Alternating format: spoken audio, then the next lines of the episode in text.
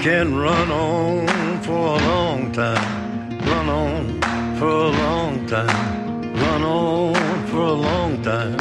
Sooner or later, gotta cut you down. Sooner or later, gotta cut you down. Go tell that long tongued liar, go and tell that midnight rider.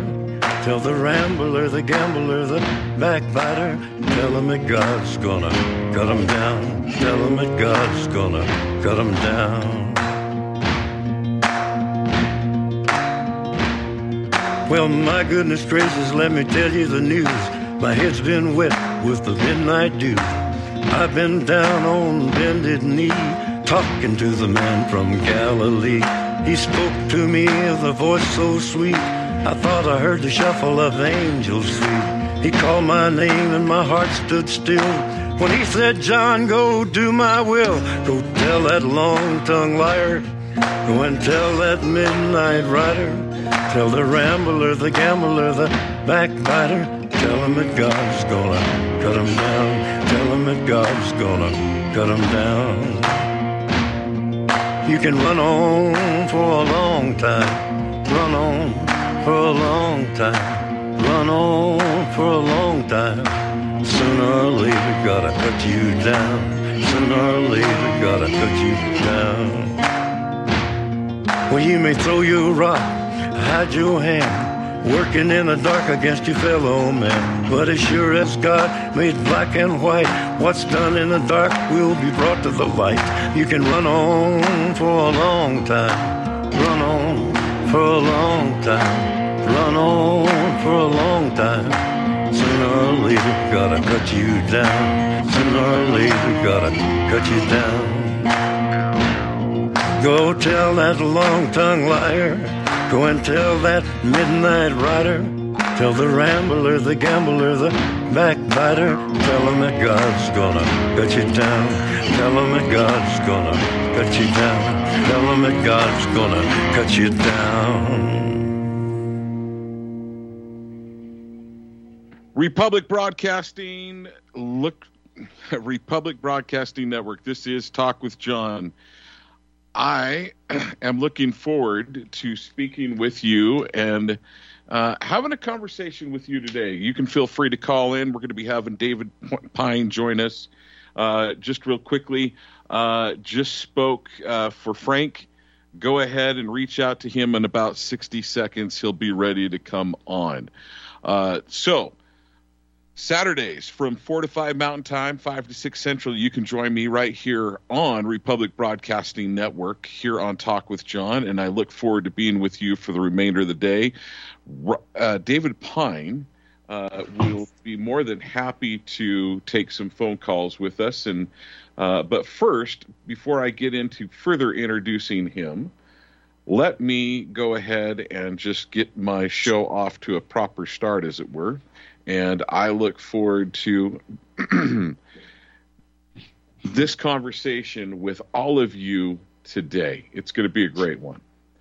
All right, so uh, first things first, let's get this show off to a proper start by saying, uh, giving out my show prayers at where I hope my show is a gift back to my forefathers, the founding fathers, and may it be an acceptable token to our Father above. Then, uh, the show mantra where there is liberty, there is the Spirit of Christ. Where the Spirit of Christ is, there will be liberty. And the greater the Spirit of Christ, the greater liberty will be. Um, liberty to me is the responsibility side, it's the spiritual side, it's the action side of freedom. So it's more than just freedom. Just because you're able to do a thing, just because you're free to do a thing, doesn't mean you should do it. So, uh, and I think we're gonna. Uh, I'm going to have David Pyne joining me, and one of the things that we're going to be doing is we're going to be talking about uh, Ukraine, uh, the latest situation in Russia, and uh, we will be getting into that right away. But David Pyne is the uh, field director, national director of uh, you know what? I was switching in between my fields and his information go. So uh, he is over the EMP task force, and he is the. There we go. David Pyne is a former U.S. Combat Arms and Headquarters Staff officer, officer who was in charge of armed cooperation with former Soviet Union. Um, he is now over the task force for uh, task force on national homeland security and is a member of the committee on present danger hyphen china he recently co-authored a best-selling book uh, catastrophe now america's last chance to avoid an emp disaster uh, he also serves the edit- editor of the real war newsletter at d pine that's dp yne.substack.com and also a contributor on the National Interest. Um, folks, you can find out more about him uh, by going to his Substack, and uh, I'll have him giving that out here shortly. But David Pyne, for the you listeners, uh, has been with me several times and has an understanding of, uh, I think, the bottom line is he has a very good understanding of what's happening in the Ukraine and Russia war, shall we call it? I don't know, conflict, and also has a very good understanding of what's happening with China and trying to sound the alarm bell and let people know hey, we are going to be possibly facing some EMP issues as well. And uh, he's all about giving solutions and how we can make that ha- not happen and how we can take care of ourselves. So, David Pyne, thank you for joining me. Appreciate you being here, brother. Thanks, Jon. Great to be back. All right. So, um, let's just start off kind of what I think was the biggest story over the last, uh, well, right around. I, I can't remember if it was the same day or the day before the Republican National Convention, but it was even brought up the, the National Republican Convention uh, that uh, Vladimir Putin's former buddy, his plane went down. Uh, the Wagner chief, Prigozhin, say that properly for me, would you? Prigozhin.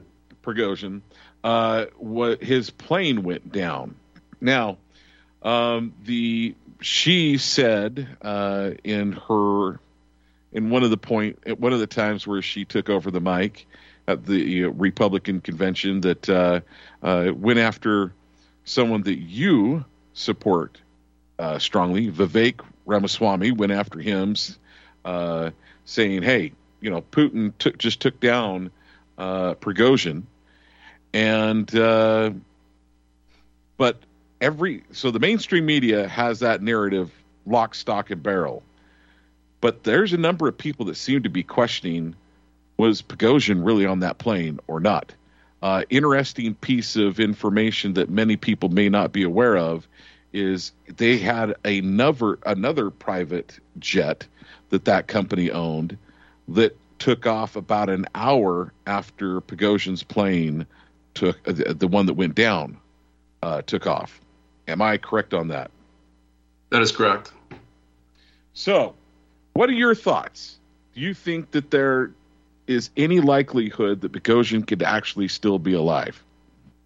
Uh, it's interesting you say that because that was uh, so. I shared this uh, with my um, with my national security group um, that deals with China, and they, uh, you know, there's a Russian defector on that group, and he um, he, he stated that was his first uh, thought was that well we can't confirm that Prigozhin was on the plane because we don't have the information yet he could very well be, uh, you know, sipping a mai tai on a Caribbean island.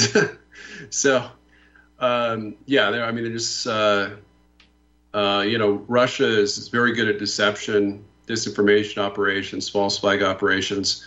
Um, in this instance, I, I, think that the the easiest explanation is likely the the correct one. I, I think it is.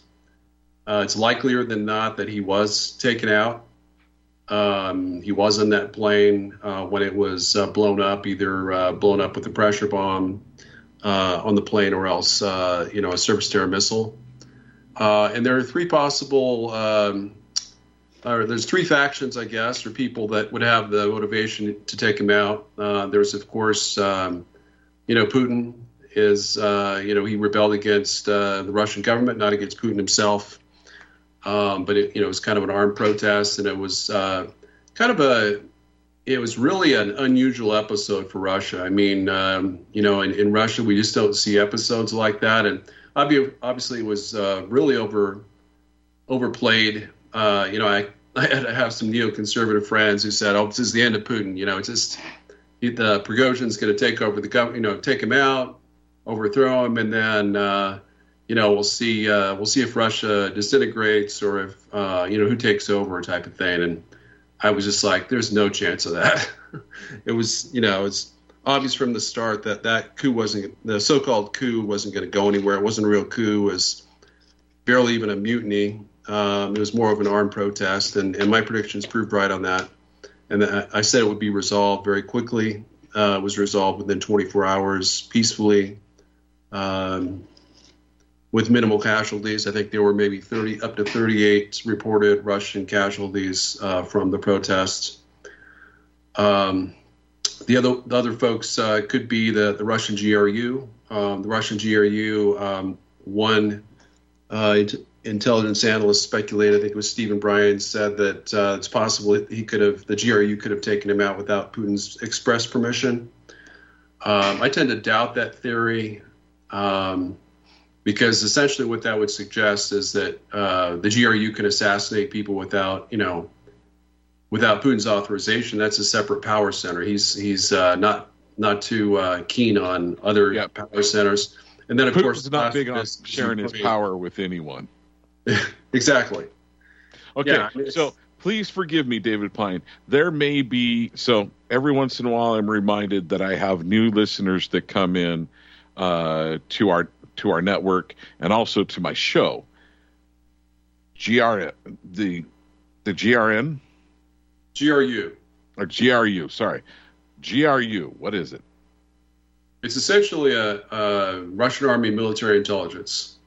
So uh, in in the uh, you know we have the CIA, we kind of the CIA and FBI. The FBI takes has counterintelligence uh, responsibilities here in the U.S., but they're not supposed to, you know, really go outside the U.S. Where the CIA um, has primary responsibility for intelligence gathering abroad. Um, but is supposedly I'm, not supposed to be working in with the United States. Yeah, yeah, and they, they do cross over, and they're not supposed to do that. Uh, but in in Russia, it's uh, completely bifurcated. I mean, the, the FSB is the old KGB, and they're divided between the SVR. The SVR is basically their CIA, and then uh, there's the uh, the FSB, which is uh, you know pretty it is pretty focused on domestic you know counterintelligence type stuff. But the GRU all operates along with um, you know they do both. They actually uh, conduct operations within Russia and primarily outside of Russia. They're more of a CV, SVR equivalent. Uh, but in this instance, you know, for uh, operations like this, uh, where there's an individual that's, you know, kind of has rebelled against uh, the government um, that has been exiled, but is, you know, visiting Russia, then then they could kind of cross over for that. So, yeah, the GRU is just Russian military intelligence. So, who do you think? Do you think it was Putin? that made this decision this is what I want to do? Do you think he was persuaded to do it? Because I, I, I this is my opinion. I don't think anybody did this without Putin's uh, Putin's blessing. Uh, at one time, uh, Prigozhin was a, a, friend of Putin, a supporter of Putin. Um, Prigozhin was allowed to go to his home to take take firearms out of it. He was allowed to take gold. So, you know, he wasn't. He he would have been arrested if Putin hadn't um, allowed him to move around. And I don't think his plane would have been taken down because, like you said, that re- creates a power vacuum or the appearance of someone else having power, and Putin doesn't want to share that. Yeah, I think Putin's the likely suspect um, in this instance. And we know of um, a total of 14 Russian government officials or former officials that um, have died under mysterious circumstances, uh, which, you know, the Russian government, uh, you know, specifically Putin is likely responsible. You know, we haven't seen, um, you know, Putin is not a Hitler. He's not a, he's not a Stalin. There's been no mass murder uh, within within Russia that we're aware of, but he he has definitely taken out uh, any any uh, major political challengers, or in the case of Navalny, you know, puts him in prison more or less indefinitely, um, or you know, poisons them. Sometimes they die, sometimes they don't.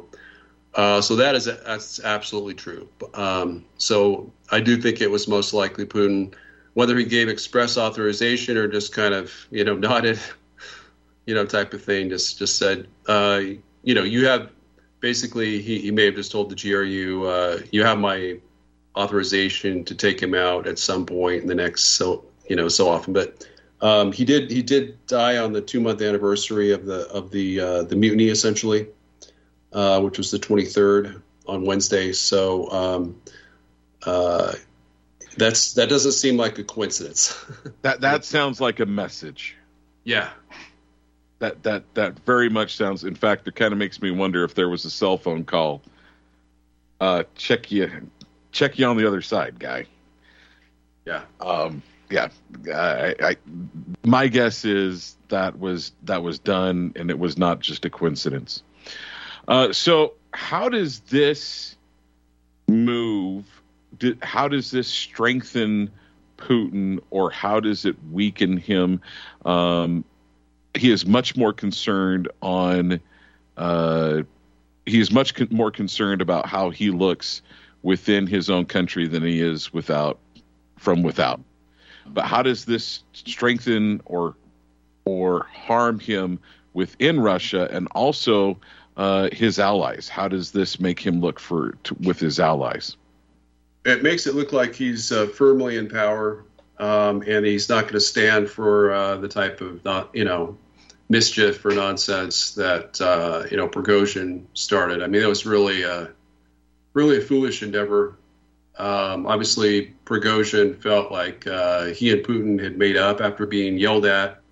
Uh, word is that all of all of the uh, uh, Wagner commanders, uh, the top commanders, I think there were like 38 of them, were summoned to to Moscow to the Kremlin, and they all got chewed out by Putin for free for three straight hours. So um, you know, I, I, think there was a deal between Putin and, uh, um, Prigozhin that uh, he would, if he went into exile, that he would be spared. But um, you know, uh, Prigozhin really tempted fate. You know, because he didn't really. So that, that, that was going to be my next question. I thought he was supposed to be in Belarus, and and you know, long as he was in Belarus, he was good. Exactly. He kept coming back to, to Russia. He kept acting like the leader of Wagner when he had essentially been removed, and he kept recruiting. Uh, all of all of those three things, I think, were violations of his agreement with Putin. So he thought uh, he could resume uh, previous operations when, uh, uh, you know, my understanding is that he was essentially fired from uh, from uh, being the head of Wagner, with the possible exception of whatever Wagner troops went to Belarus. So yeah, he just acted as if nothing had ever happened, nothing had happened, and he would just, you know, proceed as normal, and uh, that was his fault. I think he overreached and did not comply with the terms of the agreement. Um, it's possible he could have survived if he'd kind of, you know, gone into hiding in Belarus or just, you know, just uh, stayed in exile. But um, he was a little bit too um, too high profile. We, you know, we didn't see him disappear like uh, General uh. Uh, well, let's uh, let's continue this conversation on the other side of this break. This is Republic Broadcasting Network, and I am your host, Jon of Talk with Jon.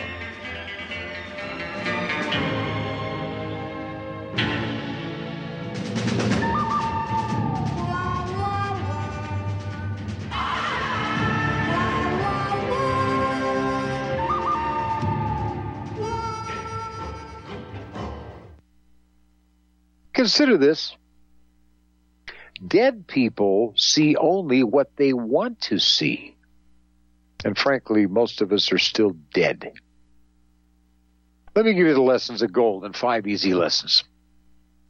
Number one, don't buy it because you need to make money. You buy gold because you need to protect the money you already have. Don't ever look at the price as a barrier. Look at it as an incentive. Number three, don't buy its paper pretenders. We talked about that a lot. Buy gold. Buy the real thing in the form of coins and bullion. Fourth, don't fall prey to glitzy television or Facebook ads. Do your due diligence instead. And that's what I try to provide you with and have for 26 and a half years on the air and 30 years in this profession.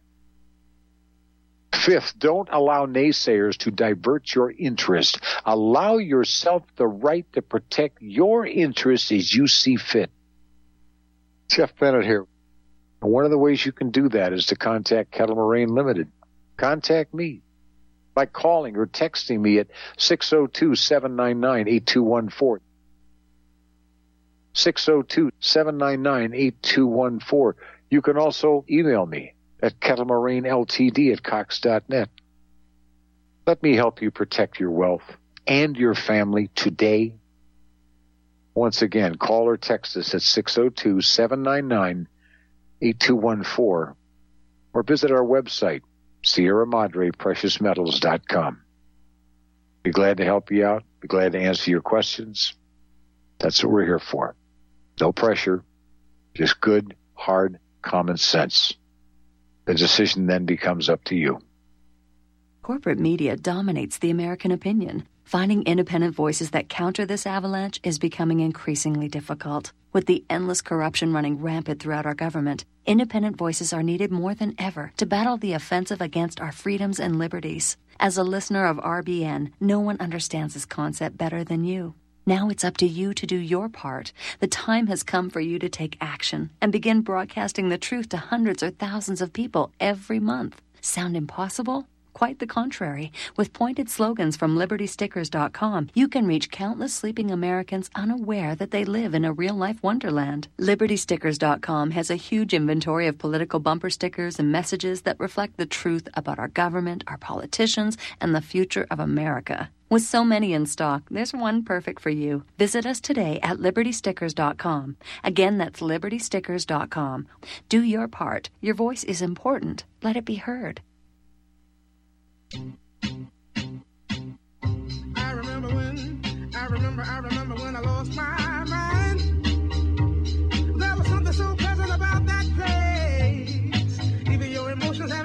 Republic Broadcasting Network. This is Talk with Jon, and right now I have David Pyne joining me once again. Thank you for coming back to us uh, and joining me here on Republic Broadcasting Network, uh, David. So uh, let's get back to it. What? So we were talking in the before the first break. We were talking about uh, was this Prigozhin uh, plane crash? First of all, uh, do we think that it was taken that uh, it was Putin that actually did it? Uh, you think that it that it was? We also had a question on whether he actually was taken out or whether he was allowed to possibly live and fly off in another plane. Um, so uh, at the moment, kind of your your your thought you were going into your thoughts right before we hit break that yes, this is um, that he he he probably was eliminated. Um, he also had there was also another supporter of the Wagner Group at one point in time that was arrested a couple months ago. Um, so uh, and and Prigozhin had been told, "Hey, you go in Belarus, stay there. I'll leave you alone." But he'd been going back and forth uh, from Russia uh, too too often, and uh, this this is definitely an mo of Putin to say, uh, "No, I'm in control here." Yeah, yeah. So I was, as I was saying before the break, um, you know, this is um, this was only part of uh, of a move by Putin to re- uh, exert control and show himself over in full control of the of Russia and the Russian military. Um, General uh, Sergei Surovikin, um, it was the also uh, known as General Armageddon, uh, served as commander of uh, the Russian group of forces in Ukraine during the last few months of last year and was replaced in January by. Um, the chief of the general staff, uh, General Gerasimov, uh, but he remained deputy commander of the group of forces uh, in Ukraine. Um, but then he uh, somehow he crossed swords with Putin. Uh, it was believed uh, to be at least somewhat supportive of Prigozhin. And that really kind of doomed him. he was fired the day before Prigozhin, Prigozhin was killed.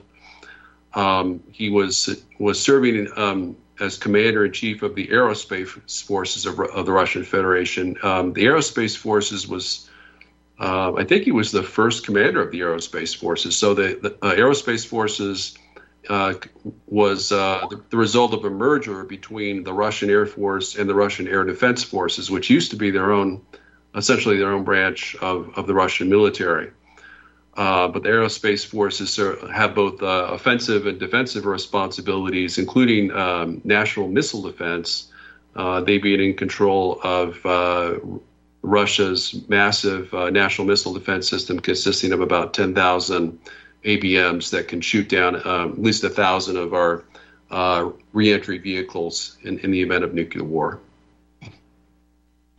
Well, well, so is this really teaching us anything that we don't already know about Putin or his power and control over uh, Russia, other than maybe there were some people that recently were questioning uh, whether he was in control. And now you said you had a friend uh, that when uh, the offense, when Prigozhin took the Wagner group and was going up towards Moscow, uh, you you shared with me that uh, you had a friend who who said, "Hey, I think there's a chance that uh, Putin's losing his power now." Uh, well, other than consolidating the fact that no, he's in total control, have we? Does this teach us anything else? Uh, no, it, well, it, what it teaches us is that all the reports uh, that uh, stemmed from the Prigozhin rebellion uh, from the the leftists uh, and the neo neoconservatives, the Republican Party, as well as liberal Democrats, uh, neoliberals uh, of the Biden persuasion that uh, Putin was going to, you know, be greatly weakened by the Prigozhin uh, armed protests, or he was, you know, he was on his way out, and there would be rival centers of power. all of those predictions have proven completely false. even you know, neoconservatives are now saying um, at least at least in the short term, Putin is uh, is strengthened by the elimination of Prigozhin um, and perhaps the sacking of uh, Surovikin as well. Okay, so let's uh, let's go to the next step. We're now almost two years into the this uh, Ukrainian do we call it a war? Is it an offensive? What would be the yeah? It's a war. It's uh, I call it the Russo-Ukrainian War. Um, so, so we're uh, there. There are plenty on the neocon side. The Ben Shapiro's, the uh, Nikki Haley that that are saying this is a good thing that this war is happening. We need to support Ukraine. Um, even Fox had the Ukrainian flag up on their uh, some of their stuff, so we know where Fox firmly fits, right? Um, uh, f- during the Republican debate. So, my my question to you is, uh, well, my the post question I'm going to pose to you is, who's winning this? Is this a stalemate? Is this their uh, Vietnam? For Russia? We'll answer that question on the other side of this commercial break. This is Talk with Jon with David Pyne. He and uh, we will be back right on the other side of this commercial break. You are tuned in to the Republic Broadcasting Network. Visit our website by going to republicbroadcasting.org.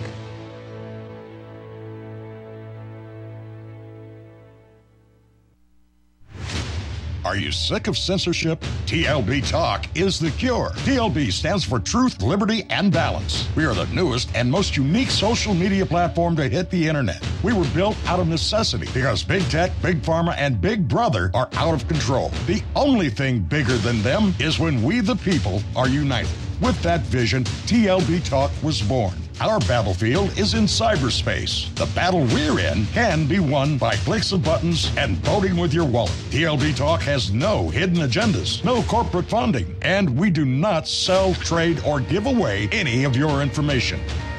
Our platform runs off of generous donations of members and merchandise profits. So please check out our site. It's the best around. And be sure to stop by our store. It's loaded with items that'll have you feeling a sense of member pride and victory. Come unite with us today at tlbtalk.com and join the social media revolution. Extend your life with Extendovite. Everyone around me seems to get sick but me. My brother got the flu twice, my mother was down with some sort of fever, people at work were taking sick days off, and others were just plain tired and run down. And me? Well, I just keep feeling great all the time with Extendovite. My grandfather used to talk about the power of garlic and other herbs he took that kept him healthy. I'm lucky. Extendovite was just what I needed to keep me healthy, and Extendovite is all natural. Extendovite was designed for the heart but does so much more by keeping me healthy all the time. I'll take Extendovite forever.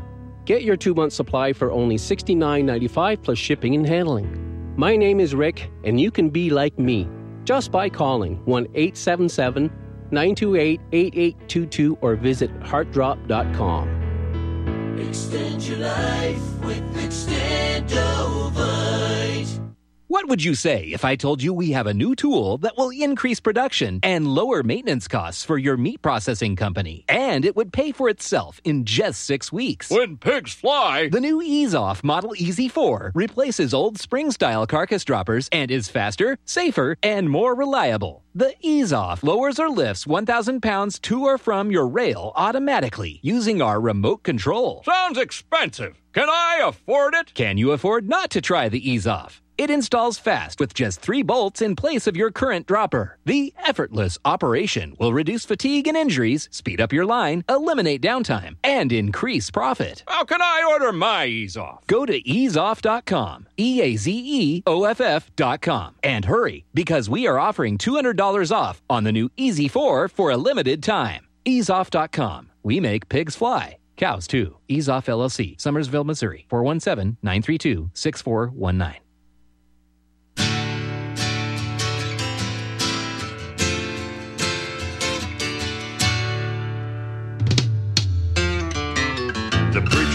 Says it's the end of time, and the Mississippi River, she's a going dry. The interest is up and the stock market's down, and you're only getting mugged if you go downtown. I live back in the woods, you see. A woman and the kids and the dogs and me. I got a shotgun, a rifle, and a four wheel drive, and a country boy can survive. Country folks can survive.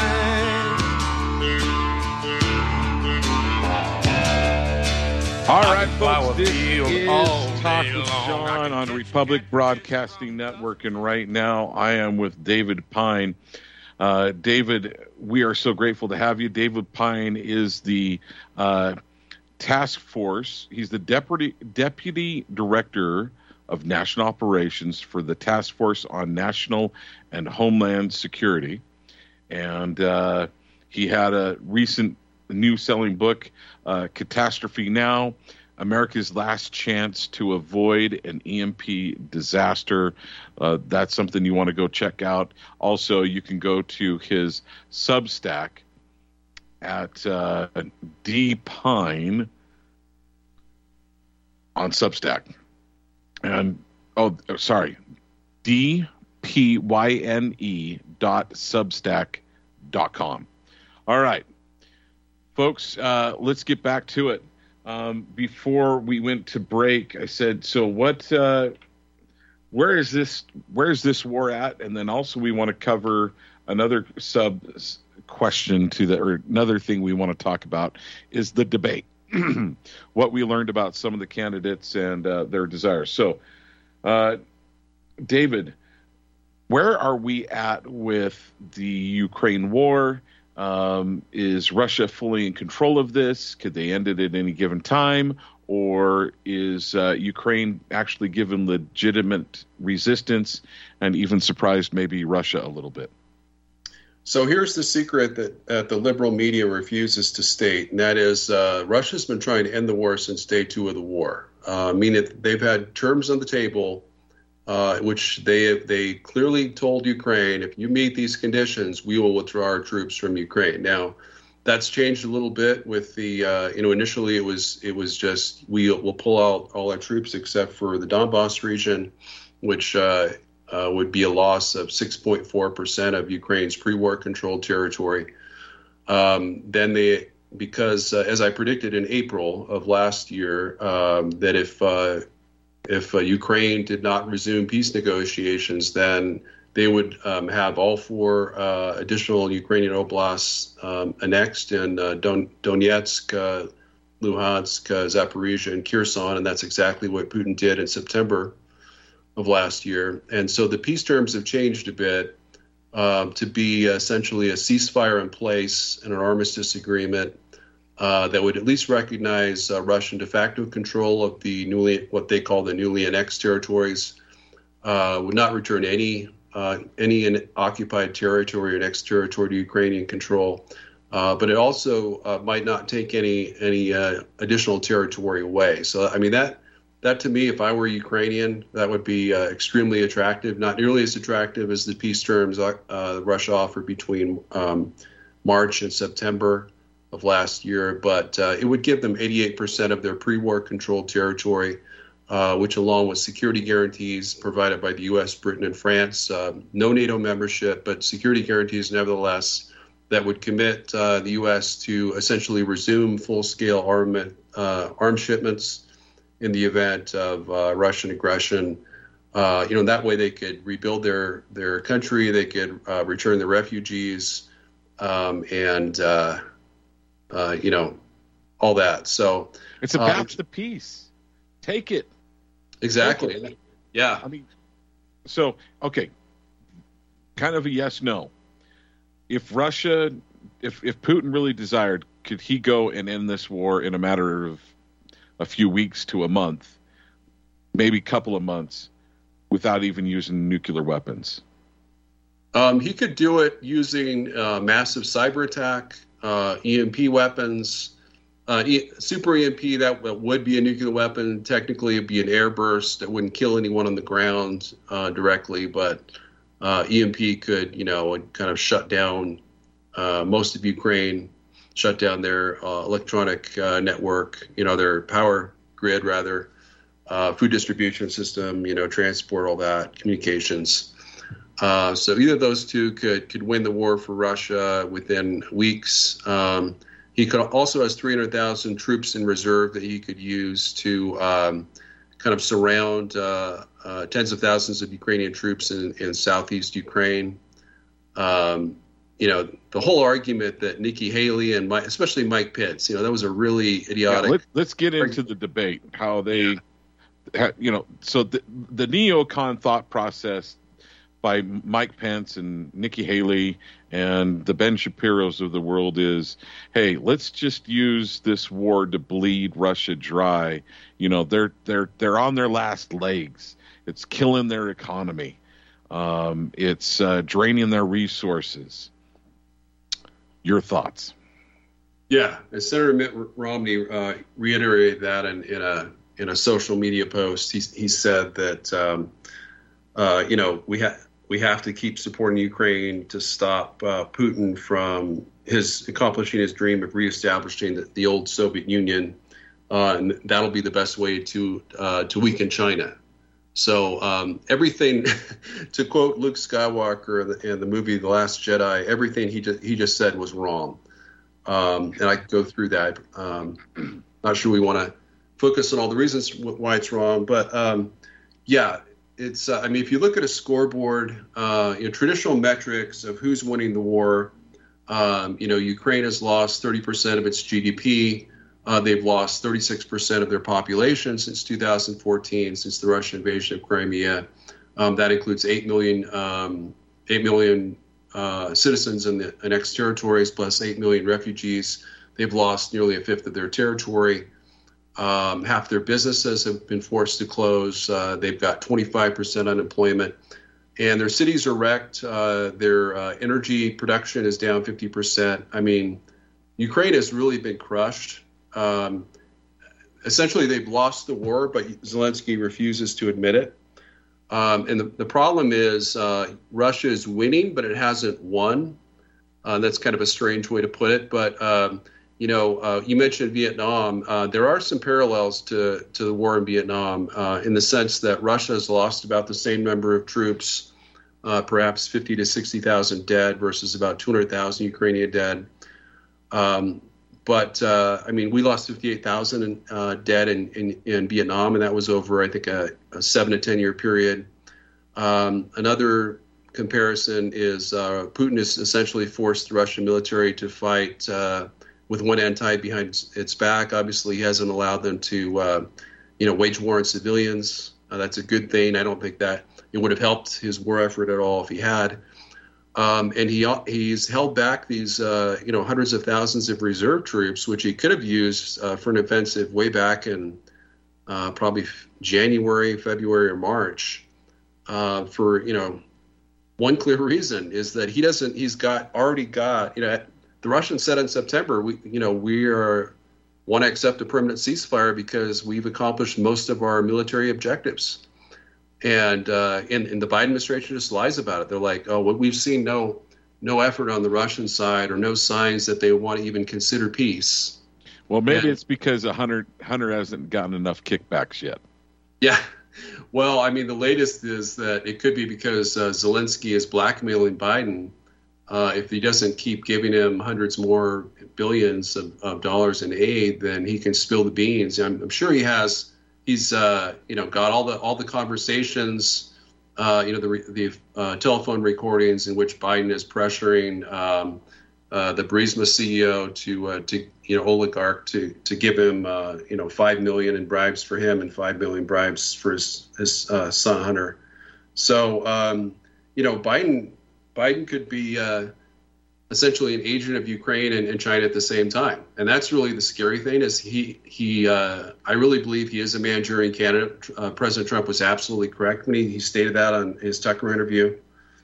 And uh, you know he's essentially letting Zelensky call the shots in a Russia policy, and that's a very dangerous thing to do because.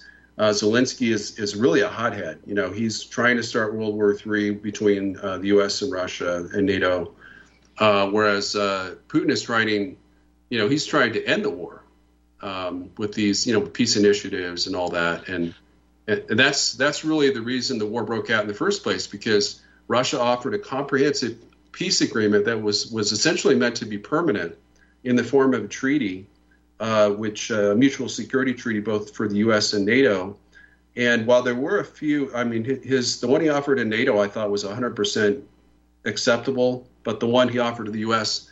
had three major issues that I would have pushed back on. But the, um, you know, just the very the very fact that he'd been uh, trying to have a mutual security agreement with uh, the U.S. and NATO for the past uh, well, it was 15 years at the time before he invaded, uh, shows that you know uh, war was not his first choice, let alone territorial acquisition. And uh, you know whether you know Mike Pence just made a fool of himself on national TV when he said that uh, Putin's a new Hitler and he's trying to establish the old Soviet Union. Uh, obviously, he doesn't even want to take Kharkiv. You know, the, the city, Ukrainian city of Kharkiv is the second largest city in, in Ukraine. It's uh, 50 miles from the Russian border on, on the far east. And um, they could have easily taken it, uh, you know, at the onset of the war, and, and Putin chose not to. So if he wanted to take Warsaw or Berlin or let alone Vilnius, um, he would have, you know, he would have at least tried to to make a move for more of more of Ukraine, and he's he's held back these hundreds of thousands of reserve troops from even being able to make an offensive. I think the offensive is really his that would be his plan C. You know, uh, plan Plan A was uh, peace and uh, ending the war as quickly as possible. Plan B was annexation, and Plan C, I think, is is uh, making another another go at um, eastern Ukraine and, and Kiev. so I, this this situation in Russia kind of reminds me, uh, especially between um, Putin and Zelensky, reminds me of a situation where you have a very strong individual, uh, and you have that little just guy that likes to just you know snipe at people and and and poke fun at them, and Putin just doesn't even need to respond almost to Zelensky. Uh, you know, he just he's being very he's being very calm with him. All he needs to do is slap him down. Zelensky, I think he's a little bit of an idiot. Uh, he he starts mouthing off too much. He might get taken out by not only Putin, but there's a chance that someone in the United States could say, "Okay, he's about to say too much, and uh, it's time to time to take him out on our end." and like through the CIA or something like that. Um, okay, so I want to get a little bit more into what happened in the uh, in the debate. Vivek Ramaswamy, you've you've mentioned here on these airwaves that you're a supporter of his. He flew you out to talk to him and uh, uh, to meet with him to go over uh, recommendations on what to do uh, for policy and to state his policy when it comes to Ukraine. He was the strongest about ending it. I don't think anybody else came across uh, uh in, in, any way, shape, or form about talking about ending Ukraine. Um, what are your thoughts there?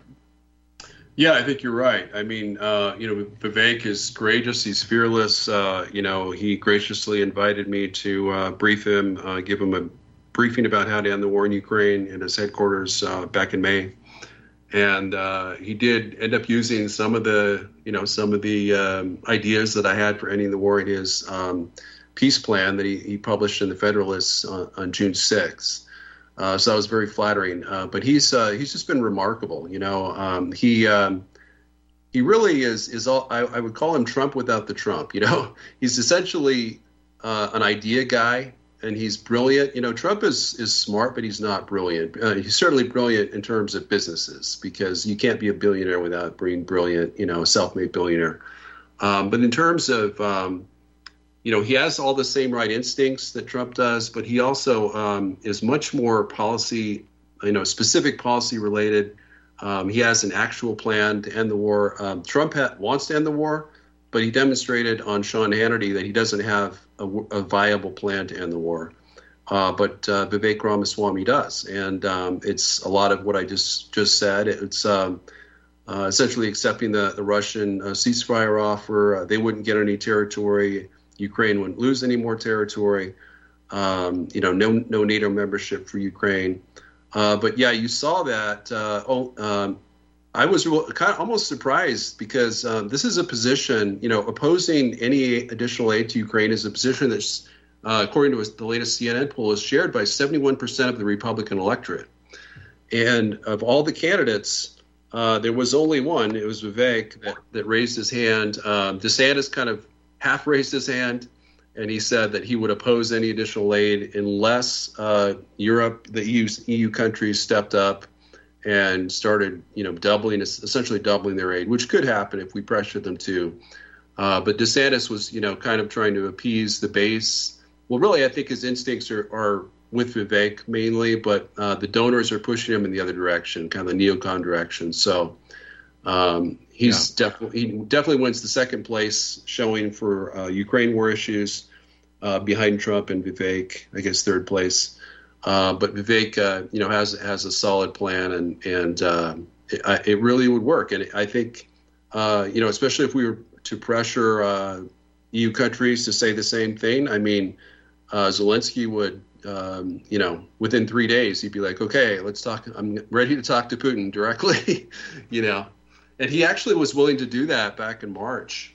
Um, interestingly enough, before he, he decided to, um, you know, this whole Bucha Bucha mess. I think it was a Ukrainian false flag. Um, I'm sure there were there were a few, you know, Ukrainian civilians that may have been murdered, uh, but uh, it was Bucha that was the turning point where Ukraine, you know, Zelensky used that as an excuse to to abandon um, the tentative peace agreement that he had signed with uh, with Russia. Okay, um, I do want to ask you: uh, Is this draining Russia's resources? But you also said you had you wanted to. Uh, do you have any more thoughts you want to share about the uh, RNC debate? Yeah, I mean, um, it was what I thought was interesting. You know, I did expect uh, most of the, you know, some of the sec- the second and third tier candidates to go after DeSantis because DeSantis was the number two guy, clear number two. Uh, Vivek is catching up on him, and in some polls he's in second. Uh, but instead, they gained up on Vivek, and I thought that was They really, did. and, and it was mainly, you know, it's for two reasons. Uh, because he's surging, you know, he's beginning to surge um, uh, into ties, you know, with uh, DeSantis uh, as the the only viable, you know, option to Trump.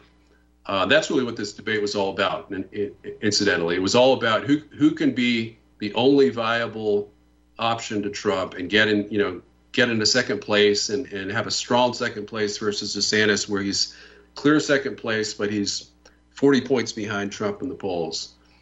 And uh, yeah, no one really succeeded in breaking out. Vivek clearly was, um, you know, he and DeSantis were the winners of the debate uh, by every, any means. You know, polls, uh, even Trump said Vivek won.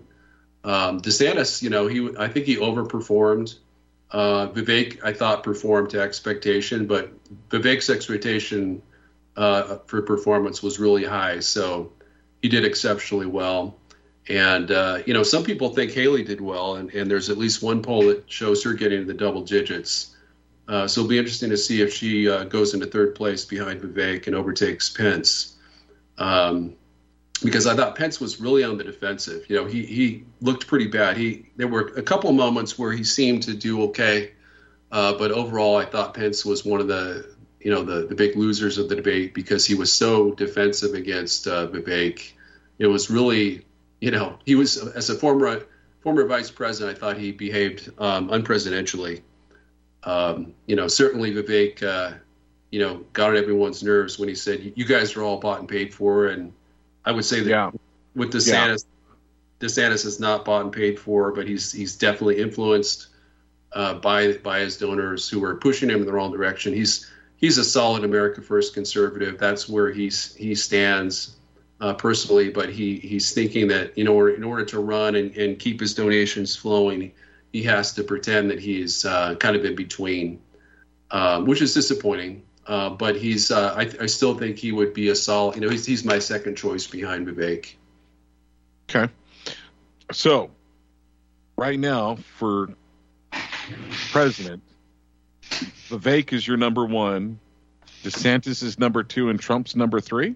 Yep, Trump's my number three. Trump is, uh, you know, maybe he'd be a little higher if he if he didn't have all these uh, bogus indictments. You know, when you've got 90 to 119 indictments, and polls show that if if you're in if you're convicted of even one felony, then only 35% of Republicans will vote for you. Um, I mean, that is that would be an insane disaster. I mean, we we haven't seen a landslide election since Reagan or Bush in in '88 was probably the last time when he won 40 states.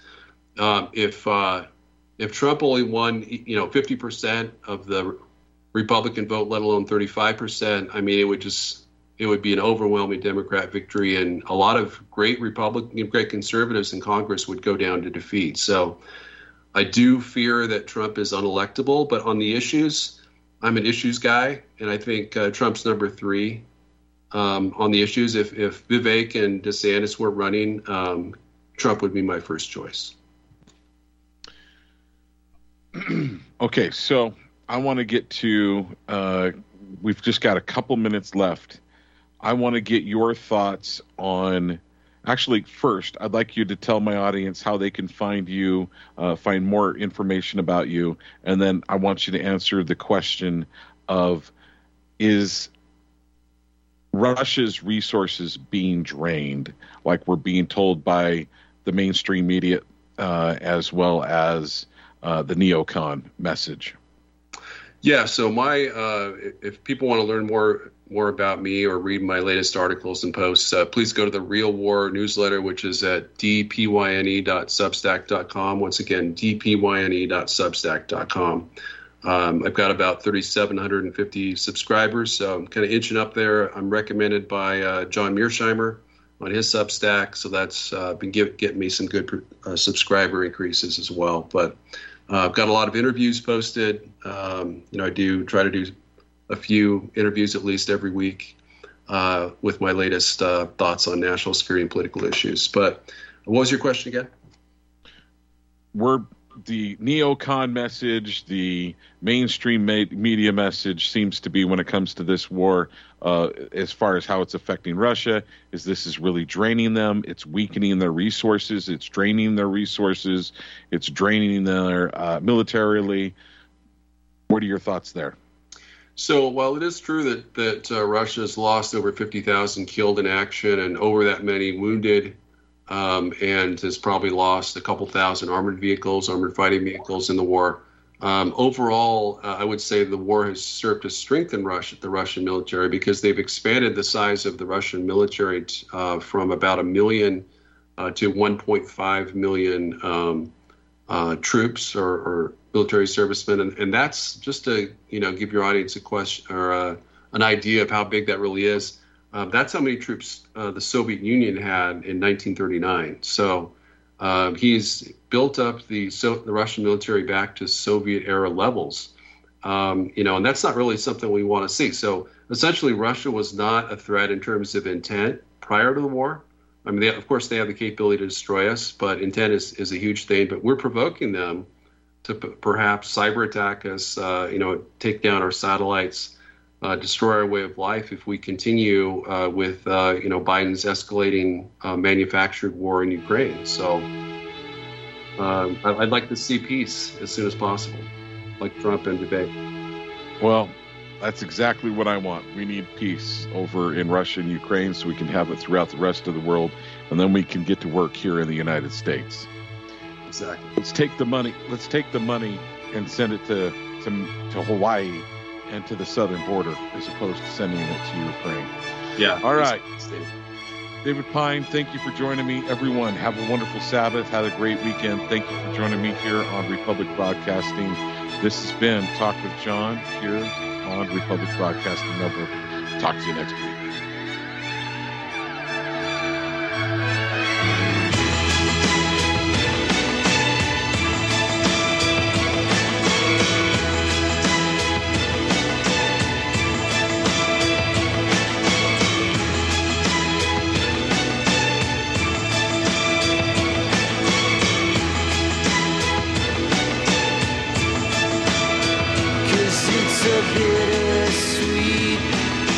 symphony.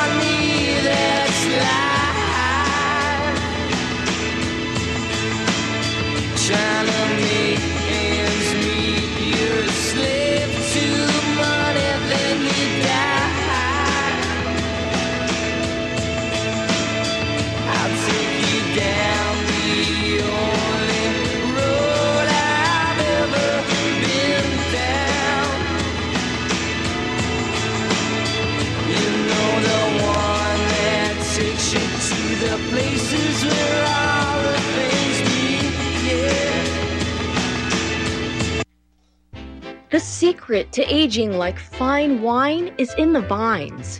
Syrah grape seeds and skins contain high levels of flavonoids and resveratrol. Fermentation breaks these organic compounds down into smaller molecules, penetrating these therapeutic ingredients deeper into the skin, delivering faster and more effective results. Our handmade fermented skincare products are formulated with all natural ingredients and do not contain any phthalates or parabens. Similar products can cost as much as $180. At Natural Earth Medicine, we source our ingredients from local Arizona vineyards and cold process our oils to ensure that our customers receive the highest quality product in its purest form. Learn more at our website and try our fermented skincare products today. Visit naturalearthmedicine.com. That's naturalearthmedicine.com. You can't handle the truth. You're listening to Republic Broadcasting Network. Visit republicbroadcasting.org today because you can handle the truth.